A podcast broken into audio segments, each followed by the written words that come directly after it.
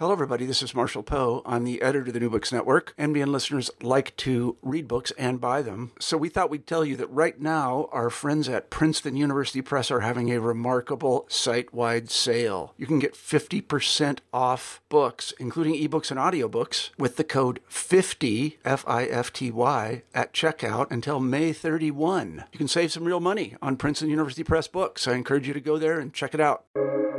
Welcome to the New Books Network. Hello, everybody. This is your host, Geert. I am very pleased today uh, to be speaking to Dr. Anna Sergi. Uh, welcome, Anna. Hello.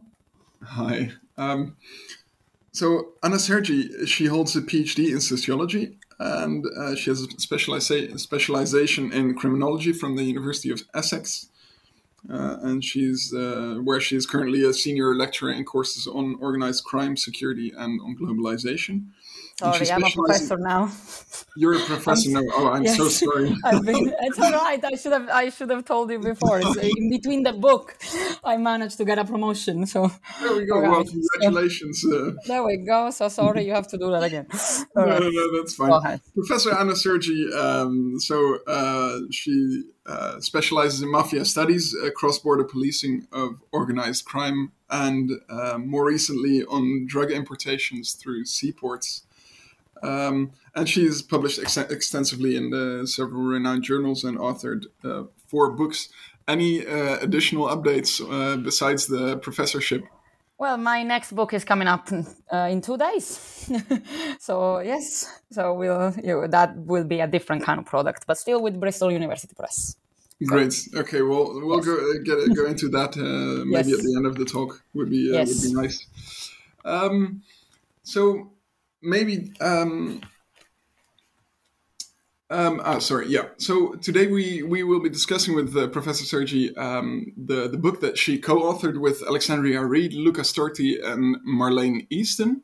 And it's called Ports, Crime and Security, Governing and Policing Seaports in a Changing World. Um, maybe to start off with, could you tell us a bit more about how you came to the the, the your current topic of study in general, um, what originally drew your interest to to international crime and to uh, to seaports? Yes, so I've been working on organized crime for well for a decade, over a decade now, and um, ports have always been one of those things that started appearing everywhere I went. Uh, for a simple reason. I research mafias and mafia mobility, and the Italian mafias uh, I research are particularly active in cocaine trade. So whenever it's about cocaine trade, uh, you hear the um, respondent A, police officer or law enforcement B, um, border agent who will tell you, well, you really need to look at the port. And that the seventh billion time that people t- told me you really need to look at the port, then I started, I like, okay, maybe I should look at the port. And this was specifically started with Melbourne because I was there researching um, the Calabrian 'Ndrangheta, the mafia in Australia, and eventually the, the port kept coming up. Um, as something that was increasingly relevant to understand the movement of this group. And so I built together a project. I reached out to my colleague, uh, Luca Storti, first. Um, uh, Luca and I have been working together already on some other mafia related stuff. Luca is an economic sociologist. So it was i thought it was a good um, combination because obviously as a criminologist approaching port is a very daunting experience. Ports are incredibly complex uh, and so you do need someone with some knowledge of economics or uh, in that case economic sociology to start understanding things beyond uh, crime because the ports obviously is a lot more than just crime. So that's where luca and i started doing this project. We won a grant um, so we did the first part of the research. And in this research then we met uh, what eventually became our next um, colleagues. So alexandria was uh, at the time mm, i met her because she was doing a research on free ports in the uk so she was very interested in uh, issues of um, yeah port security in the realm of free ports and the new proposal for free ports in the U- in brexit britain essentially Brexit England. Uh, and Marleen instead had done already a lot of research on, um, on ports, specifically Antwerp, uh, but from a very specific perspective, which was the one of public private management. So she was looking at the public private partnerships uh, in the port of Antwerp, uh, so mainly, mainly police uh, and private sector. So we did uh, meet in many occasions. We ran um, workshop together, and from the workshop, we with seven different ports and 14 people from various countries, we essentially decided, okay, you know what, we need to put this down um, somehow on paper. But it felt like it couldn't be done without each of us having keeping their own specialism and their own voice and this is why the book is uh, short, but it has, uh, which is always a good thing, by the way, I think, for a book to be short, uh, dense and short. But it also has a four author. Um, it's a four author book because we all contributed with one chapter. We all commented on each other's chapter, and we then together wrote the introduction and the conclusion. And I was the one overseeing the pro- the project, but it was eventually a four people uh, effort because we bring together political economy economic sociology, management studies, um, and criminology. So it, it, couldn't have done we couldn't have done it in another way because ports are all of this. Um, so that's why we decided essentially to do it this way. I see. I see. Um, and and maybe to. Uh, to go back uh, to to Melbourne, what was exactly the the study that you did down there? What grasping? in Melbourne, it was so I was looking at um, the differentiation or the diversification of criminality between um, Italy and uh, uh, Australia when it comes to the Calabrian mafia. And uh, one of the first things that anyone learns about the Calabrian mafia in Australia is that they are linked to what is the currently still the world's largest ecstasy bust, which is you know dubbed by the media this way. Um, it's 4.4 tons of MDMA that arrived in the port of Melbourne from Italy uh, in tomato cans, because obviously we are apparently uh, Italian that way. Um, and it was one of the biggest operations that Australian law enforcement did uh, in 2008.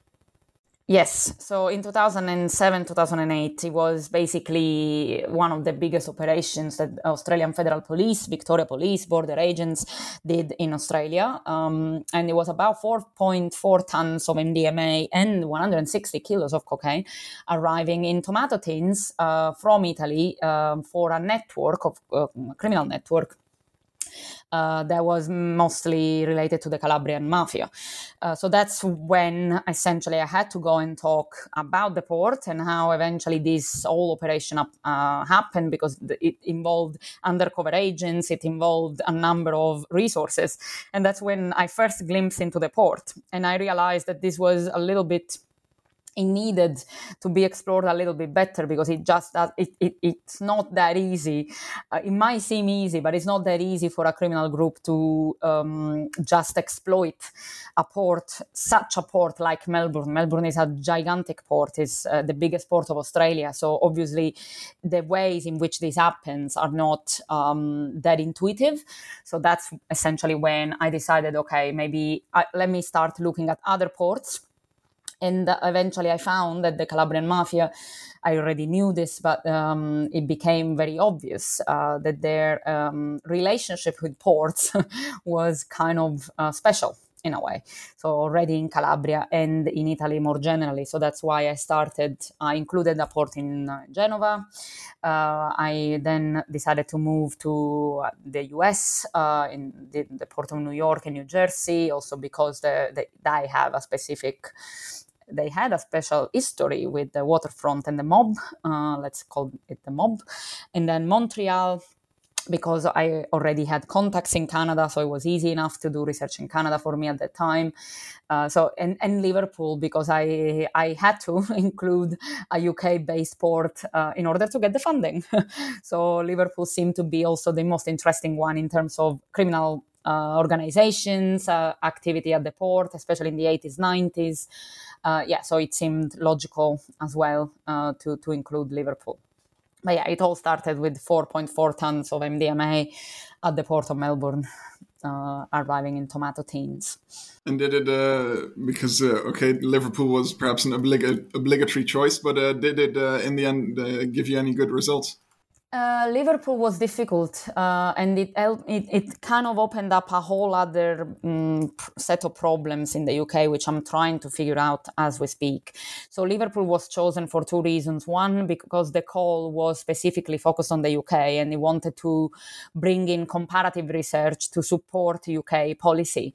Uh, and it was just before Brexit, uh, so it was it, it, was kind of meaningful for me to include um, a topic that was completely overshadowed by the Brexit talks, which is port security and trafficking illicit trade. Uh, but it, it also showed me how impossible it is to do research in, in the ports in England. And I say England and not the UK because the rest of the UK has different port regimes ports ownerships are, um, uh, let's say, of different nature. In the in England, they are completely private. Ports in England are privatized in land and in um, concession. So the, the people, companies, corporations who run the terminals are also the ones who own the terminal land, which is kind of a unique thing. Uh, it doesn't happen very often. It's a minority of cases around the world um, are like this. So this essentially means that you can't enter the port not even with um, the police or with the border agents, uh, which is normally the way I got in. Um, so it's it's uh, basically you have to ask the private um, sector, whoever is running the port, and they might refuse you. They did uh, not refuse me in Liverpool, but um, their data was rather meaningless uh, to me because obviously their intent is not necessarily to talk about cocaine or organized crime, but to show how fantastic the port is and how well it's running and how, you know, without crime and the crime is a thing of the past. And so these, okay, so uh, the UK is a sort of specific uh, uh, outlier in this sense, uh, but you already mentioned the pr- public-private partnerships that are usually uh, in place in the in the ports. Uh, could you describe those a tiny bit and also indicate why um, why that makes it especially such a complex uh, environment? Yes, so this uh, the, the, topic of port security is the one that we need to introduce here. So port security is a weird beast, uh, and the chapter in the book that deals with this has been mainly curated by um, Marleen. It's chapter three, but obviously also in the chapter I curated, which was the one about policing, there is some overlap uh, about that for simple reason, um, which is not simple at all actually.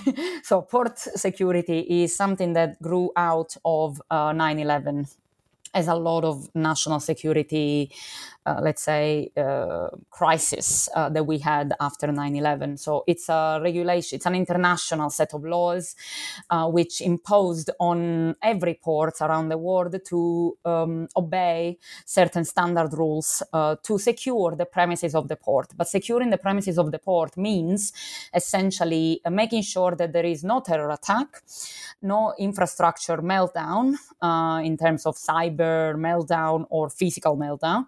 No, no stowaways. God forbid we have stowaways in ports, uh, and remotely also criminal activity, but in a very vague sense, not quite clear what it means and this is normally attributed to the whoever is running the port terminal which is usually a private uh, in 80% of the cases in the world it's usually the private sector. So someone who has the lease over the land for let's say 40 50 years and they they manage the terminal that way uh, but eventually, port security is also a matter of, uh, even if it's privatized, is also a matter for the public sector to worry about.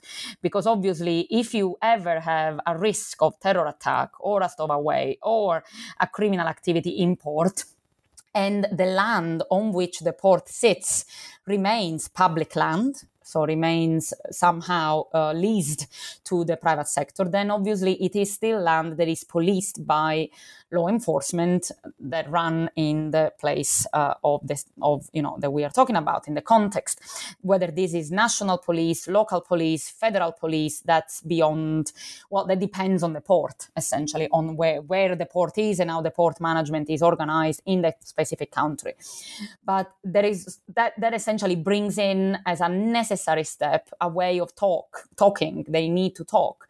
The private sector needs to talk with the public sector and vice versa the police needs to be able to enter the port to carry out their investigations if they or their arrest or their seizures.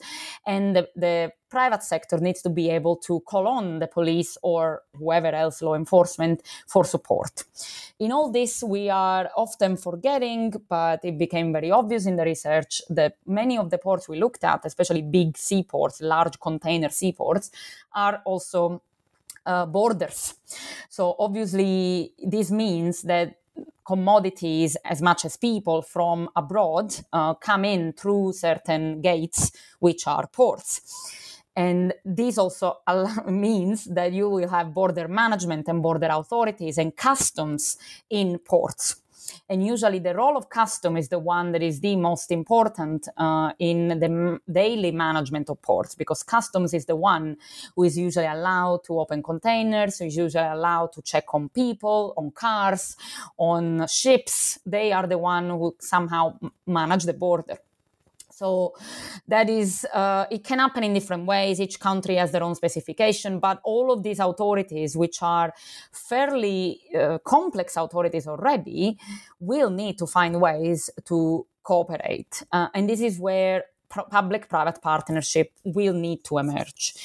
Some countries are doing better than others. Um, some countries are not doing it, like in the UK, um, and some countries have some somehow created third units. So where you have those the so-called security networks, where specialist people from each of these institutions meet, and they create a third unit, which is the port unit. Um, usually there is someone who will lead this unit. Uh, in Australia, this is, for example, led by Victoria Police, which is state police uh, in Melbourne. Uh, in uh, Montreal, instead, you have RCMP, Royal Canadian Mounted Police, so a federal border management uh, unit of the federal police. In, in, the United States, you have CBP, Customs and Border Control, so they are the one who lead this partnership. So the ones who call the other to essentially discuss what needs to be done. So this without this partnership, the port security and policing would collapse because there is one massive, massive problem with securing and policing the port, which is that, with the exception of the UK in this case, the port remains um, rented out. There is no other way of saying it. Now, I don't know uh, how many of the listeners rent a, a, flat, but if you rent a flat, you know that people cannot enter in your flat, not even your leaseholder or your property owner, unless you allow them. So, being allowed in the port premises is the main issue. You have to make sure that you can enter the port premises and not every single time knock at the door. Because if you knock at the door, you'll lose time. But the port is a weird space because it requires this constant negotiation between the public sector and the private sector. And unless you have system in place to streamline this, you'll never get out um, of the impasse. And this happens on a daily basis. It has to be smooth. So that's the, the main the main struggle essentially. What are your experiences with that? Do you think usually it it, it does work the the entrance of police or? Uh... Yeah, well, it's strange because obviously you have you can sense the tension all around. In every port I've visited, everyone tells you, "Oh no, we work well with the port." And they usually name the port under the name of the terminal owner. We work well with um, DP World. We work well with whoever. And when you actually start scratching a little bit, um, you'll see that this works well is not really uh, always the case because the police would want to do more. They would want to stay inside the port, and they are they don't they are not uh, allowed to most of the time. So sometimes they sit outside, right outside. It's very curious to see. You have this massive um, let's say fencing around ports and then just outside you have the little building where the police sits or the custom sits so that they are very close to entering but not just inside. Um, and some other times instead is the opposite. You have a very important person in every port terminal who is the port facility security officers the pfso so this is usually the head of security is someone who has undergone a certain specific training uh, and is supposed to be the person who decides on a daily basis who enters, who exits, who signs off the access sheet and the exit sheets, and who oversees the whole uh, security essentially of the port. So it's a very, very important person. It's the person you need you need to get to if you want to enter the port. The person I needed to get to if I wanted to enter the port as a researcher, and you have to explain to them what you're doing. So they they are kind of like the king of the realm, because without them, you can't enter. And usually, the personality, the charisma or lack of charisma of these people is the one that creates problems. So you'll see. Um, place where for 20 years things went smoothly, there was a very good relationship, and then the PFSO changes and the whole thing goes back to square one.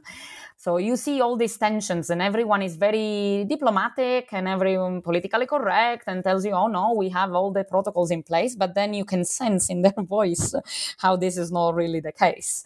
And um, it's uh, the police will always want to do more in the port, and the PFSO does not want to let the police more because this scares away clients. If you have the police inside the port terminals, that's not does not look good. It looks like the port is not secure. So there is this constant balance. Um, in, in pretty much everywhere. And then you have the weirdest thing of all, which is where the UK, the England really, really tops off, which is that England has a private police force in ports, meaning that the employee, the security employee of the terminal owner are police officers. So they are sworn police officers. They have the same power of any other police officer in the country, but they are private employees. So they th- that's a very weird um, uh, combination because obviously they do feel the duplicity of their role because uh, they have a public and they have a private employee and a private pers- private corporation that pays their paycheck, but at the same time they are sworn to public safety and maintaining public peace. So it's not quite clear where they stand. More research should be done on that uh, for sure, but it's not gonna be me because I found it extremely difficult as well. And let's not even get into how masculine this all is, because that's a whole other story uh, as a female researcher. Fascinating. Yes. Um, would you say that this, uh, because we so far we've spoken about the we've spoken about the the security part, the the official, so to say, and the, that kind of collaboration. Um, but you also mentioned a lot about um, uh, corruption in the book. Uh, do, would you say that this this uh, security industry mir- no that the criminal industry mirrors this uh, security industry? So, uh, in a way, organized crime groups have to uh, learn how to get around the security infrastructure that each port puts in place. There's a very simple, uh, mm, let's say, principle of criminology, which is crime displacement. The more security you put up, the more criminal groups will move around that security um, for necessity. So you can never stop really the, the crime flow. You can just divert it in a way. So the most important thing that criminal groups need to do uh, when using the ports, either as a gate or as an entry point or an exit point or just a transit point, is to have knowledge of someone who has knowledge of the port, meaning that there are um, individuals or somehow sometimes entire groups whose sole job is uh, to offer the know-how of the port security system to the criminal groups. So one, the specific example of that I can give is uh, the so-called West End gang in uh, Montreal. So Montreal is peculiar in that sense because the it's the mm, group, the criminal group that is commonly associated to the port, meaning that they have the know-how of how the port works uh, is solely there in the port to um, essentially act as a guarantor for other groups. So they do not import drugs, they do not uh, operate in any other uh, criminal activity. Their sole criminal activity is to branch out to bridge one uh, criminal group to the port. So they will be the one overseeing uh, activities uh, in the port premises. Uh, they will be the one uh, getting paid for a fee so that the their shipment of someone else goes through. So they will be essentially they are the guardians in a way of the port. So this is a unique case, the one on Montreal, because normally you have each group has their own individuals in the port or one individual acts as a um, broker, let's say, for various others. But Montreal is specific because there is this clear identification of a criminal group whose only specialism is to give access to the port to other criminal groups. Uh, and they only can do that if they know and they follow how the security and the policing of the port premises evolve.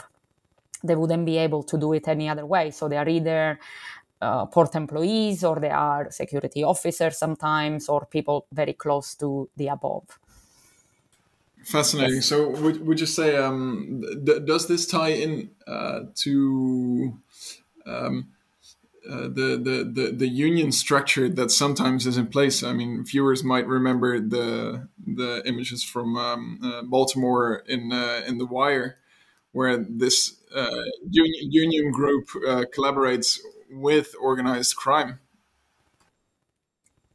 Yes, absolutely. And in fact, um, so uh, in the book, uh, in chapter one, which was the chapter which was um, curated by Luca Storti, uh, Luca does mention uh, the role of unions, specifically in relation to the type of um, economic system in place in the different ports. So obviously, ports are incredibly important nodes of the political economy of each uh, country, and all the actors of this economy will play a role. In some um, economic system, specifically the liberal uh, economic system, uh, unions have a very important role of balancing it, balancing out essentially the um, free reins of the liberal market in a way and protect obviously the workers uh, in the process. So their um, uh, let's say, relationship with the private sector is incredibly um, conflictual sometimes. So we saw this uh, in the US, very much the case. In Canada, still very much the case,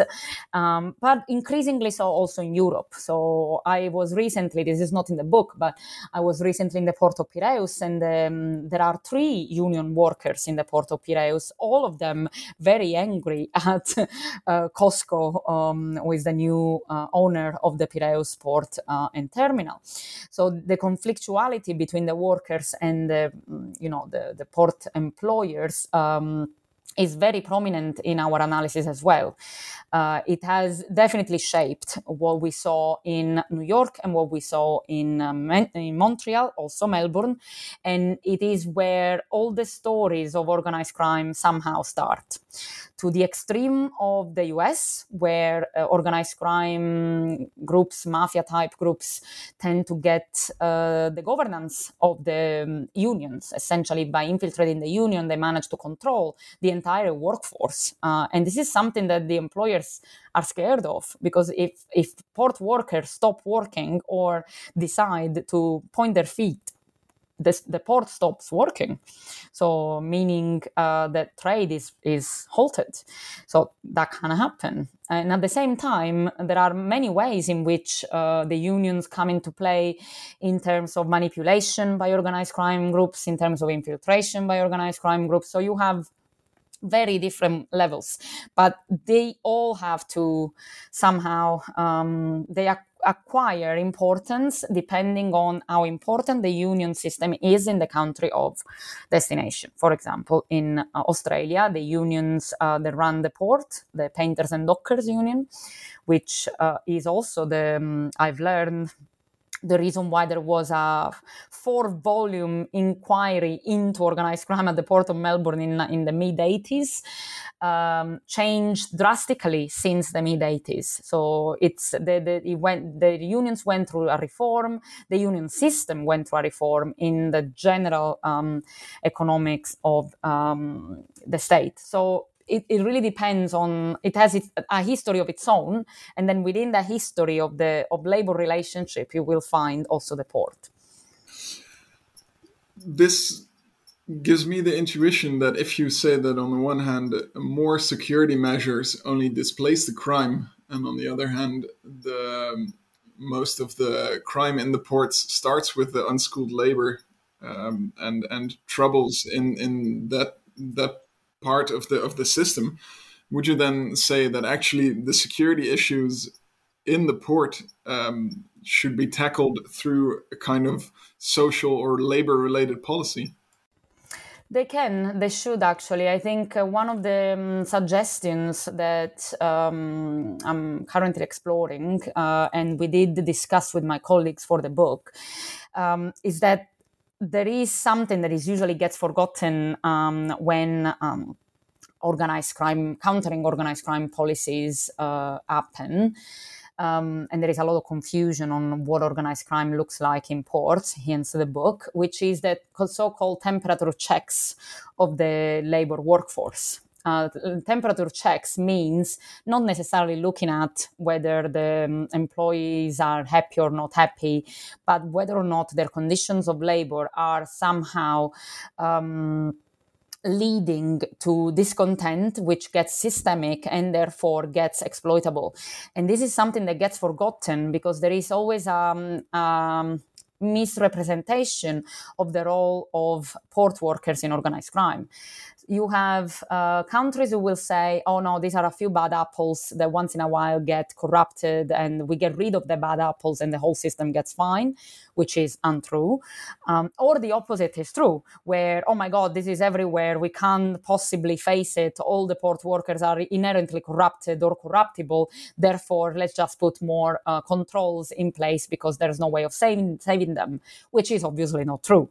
Uh, but we saw that. Um, in certain countries specifically more than others, controls over the workforce to avoid uh, criminal connections are taken obviously with another very conflictual in very conflictual manner. For example, New York City, New York uh, Harbor, has um, a very unique structure, which is the Waterfront Commission, which sits over two states, New York and New Jersey, because the Port of New York sits over two states, New York and New Jersey. So this Waterfront Commission exists since 1954, the year um, before the movie on the waterfront was uh, came out and it's already featuring in the movie the waterfront with a very young Marlon Brando. And the idea of the Waterfront Commission is that everyone, whoever will work at the port uh, in any um, let's say job will have to undergo through an intelligence scrutiny intelligence led scrutiny by the commission to check whether there are organized crime ties the it's been over 50, 70 years almost 70 years since the commission started its work and there are there are millions of reasons why new jersey doesn't want this commission but the idea is that on the side of workers um, is perceived as a threat to work uh, is being perceived as a um, threat to the diversification of the labor force because there seems to be some claims of racism which are unproven, but you know, still claims. Um, and at the same time, it, it doesn't even um, please uh, the the, um, the terminals in a way because it still um, hinders the speed of uh, recruitment.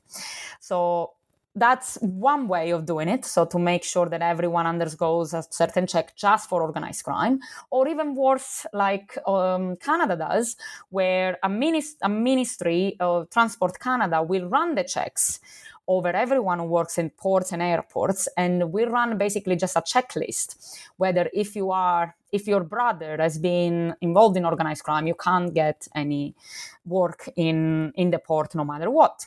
So this obviously brings on the union and the claims of um, racism and uh, classism and all of those issues.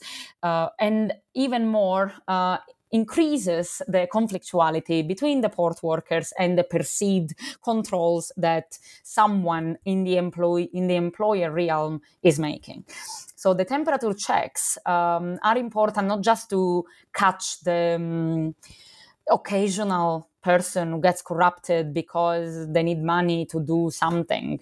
So the occasional dockers who just does it once in a while, but to make sure that the more systemic infiltration into certain structures, including the unions, is not inherently conducive to organized crime uh, influence.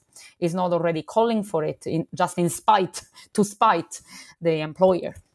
So it's it's very complicated, but it doesn't. It never really features on any um, organized crime, uh, let's say, counter strategy somehow. One of the um, well, one of the recommendations that you give in the book is that uh, the the solutions um, for security issues in ports are, are always uh, or should always be very localized. Um, but at the same time, me as a person who has hardly been in any of the of the larger ports, um, I have the feeling that the ports throughout the world look more uh, like each other than uh, than, for instance, a port in the Netherlands looks like the rest of the Netherlands. Um, why, then uh, these highly localized uh, solutions are needed? Is that culturally dependent? For instance, are, are Asian ports uh, fundamentally different from from the ones in Australia, or is there a, a other dimension? That's a very good point and question. Um, both are true. So all ports look similar, and at the same time, all ports look different. As someone told me once, when you've seen one port, you've only really seen one port, which means essentially that in order, if you really want to know how the port uh, environment really works, it takes really a long time. They might appear very similar to one another in the same way as uh, some of the basic. Um, features of the so-called world cities look similar to one another. New York is very similar to London for certain macro dynamics or to Paris or to Rome. But then when you actually go to Rome or go to Paris or go to New York, you do see the differences. So it's the same idea. So the port are the most globalized of our um, economic tools uh, are probably like airports. Um, they are meant to be recognizable to everyone who sets foot from everywhere in the world at the first glimpse. Uh, I've recently been to the port of Cartagena with the port facility security officer telling me, "Look, we are meant to look exactly like Cartagena Rotterdam. in uh, Colombia. And we are Cartagena in Colombia. So it, we are talking here about the biggest port of the Caribbean in Colombia, and they are modeled security wise and also non security wise on Rotterdam. And having seen both, if you drop me from, from the sky on one of them, I wouldn't know necessarily where I am. They look exactly the same apart from the context around them. And the fact that in one case you have the sea on one in one way or you see the skyline on the other way. So they look contextually dissimilar, but inside they are very similar. So this is uh, very true, and there is this is the reason why all the port security regulations eventually do look um, are necessarily the same. There has to be a way, a language that is shared across port security officers around the world, usually in English, but not necessarily. So, to share the experiences. However, when it comes to organized crime, this is where things get dif- different, and this is where the cultural element comes in, because the organized crime scenario will change just outside the port premises it will matter whether or not organized crime groups um, or any other criminal groups that uses the port has certain types of features outside of the port. Whether they exist in the city behind the port whether they're coming from somewhere else whether they are instead just forming for the sake of um, the criminal venture of choice. To give you an example I was expecting Montreal uh, to uh, um, show a very high level of engagement from uh, the bikies, the outlaw motorcycle gangs, who are heavily engaged in cocaine in Quebec, in importation of cocaine. I was expecting them to you to traffic this cocaine through the port of Montreal. Surprise, they don't. They do not use the port of Montreal. They prefer to ship uh, cocaine and when I say they prefer, I mean that occasionally they also do use Montreal, but mostly they don't. They use the port of Vancouver, which is on the other side of the country, and it takes six days to bring it from Vancouver to Montreal. But their uh, contact in Vancouver is probably safer, and their route is probably quicker and safer from Vancouver to Montreal than it would be to move things directly to Montreal. Now, what does this tell me is that these groups uh, from Montreal will have to organize their criminal network in a way that makes it possible for them to act through the port of Vancouver instead, which is their you know inside contacts outside contacts it doesn't matter. But this also means that if i go and look at the port of vancouver i'll find this very odd group that does not live there but uses the port nevertheless Instead, the Port of Montreal seems to be particularly attractive for um, criminal groups in North New York because it is easier to move things cross the border between um, Canada and US than it would be for them to move it from New York City, where the control over the territory of the port is much much higher from other criminal groups. So the thing with with organized crime is that it doesn't necessarily go in the intuitive way. So if you and i choose a port because it's the closest to our home and it makes more sense to have a quicker journey and a cheaper journey and a whatever safer journey for my let's say furniture to go from the netherlands to the us if i decide to move there why wouldn't I use the port next door to mine? But for organized crime, it doesn't work like that. So that's why uh, you need a contextual and local understanding of how organized crime works in the region around the port to make sure you understand ch- certain choices in terms of uh, how the port system is exploited, especially for trafficking, but not just for trafficking. A whole other story is when a criminal group does not do trafficking, but they just do the corruption at the higher level or the union governance. That's an even more localized issue. And in that sense, um, it has nothing to do with the previous one. Sometimes you might have more than one organized crime group active in the same port. So the port trade system is the same everywhere. The port security system is going towards homogeneity everywhere, but organized crime is not homogeneous everywhere. So that is the changing thing. So both our statements can be correct. Thank you for that. Um, in your opinion, when we uh, when we look at the the worldwide port system and the um, uh, the organized crime in there, um, well, maybe to say so. The G- GITOC, uh, the Global Initiative Against Transnational Organized Crime, one of their their their major c- concerns on uh, when it comes to organized crime is that they, they say that okay, global d- drug trade is the the pressing issue, perhaps. Um, if you, if you look at the, the the port system specifically, what is your biggest worry, let's say, when it comes to secu- security for the foreseeable future?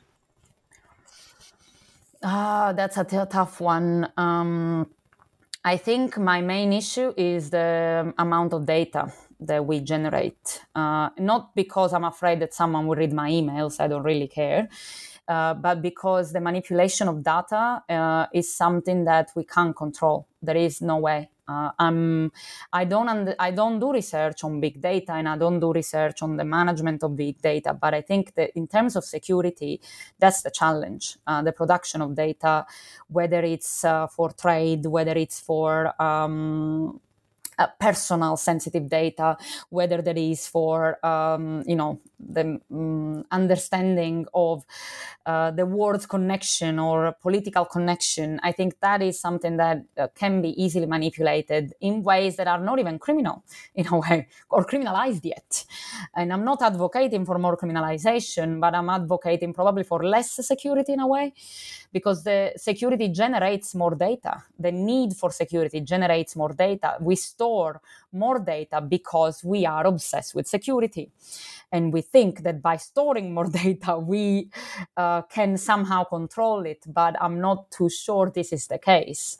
And we've seen this during the, the, the pandemic with the halt of port trade and um, and the never-ending anxiety the ports at this stage um, um, share about cyber attacks and uh, cyber terror attacks, which are very unlikely, but eventually, if you think of the amount of work that goes behind the scenes for storing all the incredible amount of information that each port receives every day about shipment and people and movement is, is just where all this data go and because most of the time it is not really needed for security, uh, the way we think of it um, is probably where uh, we are clearly doing something wrong.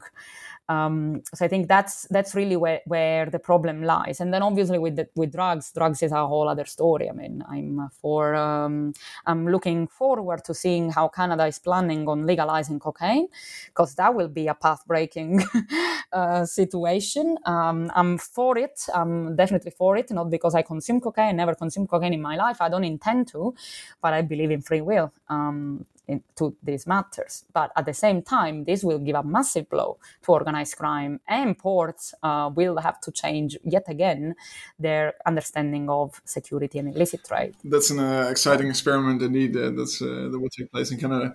Um, so no, I, I, think you you make a very interesting point about the data collection. Um, specifically, do you mean that the that the risk is that the the attack surface in in ports uh, has become become larger?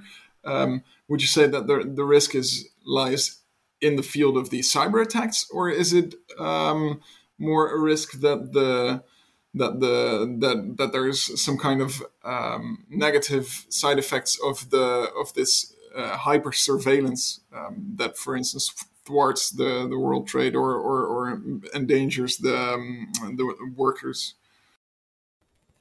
Well, I think it's an effect of the so-called risk society, uh, which is a very a wonderful, now old concept, 1992, 1991, I think it was, by Ulrich Beck, uh, who obviously was a sociologist and he saw things in a bigger, uh, in bigger macro changes. And we are definitely living in the worst of the risk societies ever, where data is collected just in case it's needed at some point. Um, and the responses I had from the ports, and this is something that we discussed for the book, it is uh, in our conclusion of the book, is that everyone is preparing for the worst case scenario all the time in ports. And the worst case scenario in ports is definitely something related to cyber terrorism, whether if you halt a whole port system you you've we've seen this. We've seen it when the ever when the evergreen um, was somehow blocked in the middle of the suez canal. If one port enters in a complete blockage the rest of the world is going to collapse. So we are everyone is very, very sure of this and very aware of the implications of a cyber attack in, let's say, one of the nodal points. And by cyber attack, yes, it means essentially being able to control from remote and to hold hostage essentially the information that each port is is managing. This is dramatic for the clients for the um, governments for whoever uh, essentially. So this is, this is the nightmare.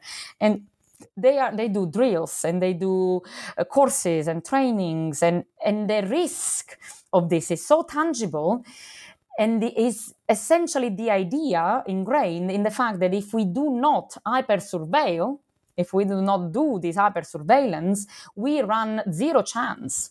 We have zero chance of making it out of this alive but the opposite is also true, because all the time that we spend with this, uh, not that I'm not saying that one shouldn't worry about this, uh, is essentially the same time to, with whom that we essentially spend by giving ammunition to whoever is will, inclined to do to run these cyber attacks. If the, all the data that we store and all the system we rely upon in order to be able to resist a cyber attack are the same infrastructures and data that will be used in case of a cyber attack so I'm not going back to the pen and paper, of course, that's not the point. But at the same time, I feel like the risk eh, of the threat is definitely overshadowing the logics of the response. Um, but this is not for just for ports. Ports are just the way you do see it because when something, anything happens in ports, going from the pandemic to the Evergreen and the Suez Canal, the rest of the, the it's actually the only economy of the world where capitalism is at its, at its full blown power. There is really no there is only the invisible hand of the market. There is no one else. It's the most non-regulated um, economic system that we have, the one of port, where one port depends on the other, and you don't understand why unless you are an expert on these these issues. So again, uh, it's an egg, egg, chicken and egg situation. And um, I don't think I have the answer, but definitely criminology has been looking at this, uh, at the effects of the over surveillance um, for anything from human rights to personal safety, for ontological insecurity. This idea that we're constantly, you know, insecure because we are constantly under attack. Not sure and then yeah we, it, this all connects to broader things but yeah I, am not sure we should go there. Maybe maybe for next time but thanks for the elaborate answer. Maybe a final question. So you already uh, alluded that um, to your new book coming out in two days. Uh, could you maybe tell us a tiny bit about that? What, what's it going to be? Yeah so the, the book is called Chasing the Mafia, 'Ndrangheta Memories and Journeys. And it's, um, again, with Bristol University Press, but this time is a non-fiction book. So it's, uh, I would say, 60, 70% academic, 30, 40 trade. Uh, and it's basically the kind of research that I've always run on the side. There is a little bit of my research on ports even there, uh, specifically in the port of Gioia Tauro uh, in, uh, in Calabria, where I was born. And that's been basically my first port, even if I wasn't looking for it. Uh, it's been, I grew up around it and it's basically an idea and the idea of the book is to try and do a little bit of self self ethnography and uh, mix it with real ethnography that I've done over the years in my fieldwork in Australia, Canada, US, including my fieldwork for ports, but always still chasing mafia stuff. Uh, and the result should be a personal book. It's written in first uh, person. It's about my childhood memories, my fieldwork diaries, um, and eventually my professional challenges as an academic researching these topics that are very close to my personal life in a way. Uh, so it's it's a mix of voices. Um, the idea was to mix the researcher with the child and the professional uh, academic with um, let's say the um, someone who tries to make sense of history of the place where she comes from. So it's uh yeah in two days it's gonna come out in europe and then australia and then canada. So let's see how that how that goes. But this was eventually written even before ports and crime and security. It just took longer to publish it because it, it was more problematic in a way we've got something to look forward to. Thank you once again, uh, Thank you. Anna Sergi, and uh, who knows, we'll talk to you next time. Bye bye.